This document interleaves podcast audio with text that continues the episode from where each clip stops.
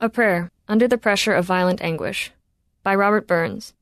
Read by Mariah Betz. O thou great being, what thou art surpasses me to know. Yet sure I am that known to thee are all thy works below. Thy creature here before thee stands, all wretched and distressed. Yet sure those ills that wring my soul obey thy high behest. Sure thou, Almighty, canst not act from cruelty or wrath. Oh, free my weary eyes from tears, or close them fast in death.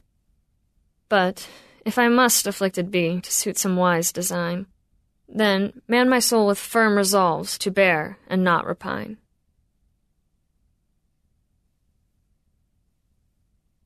A production of We Are One Body Audio Theater.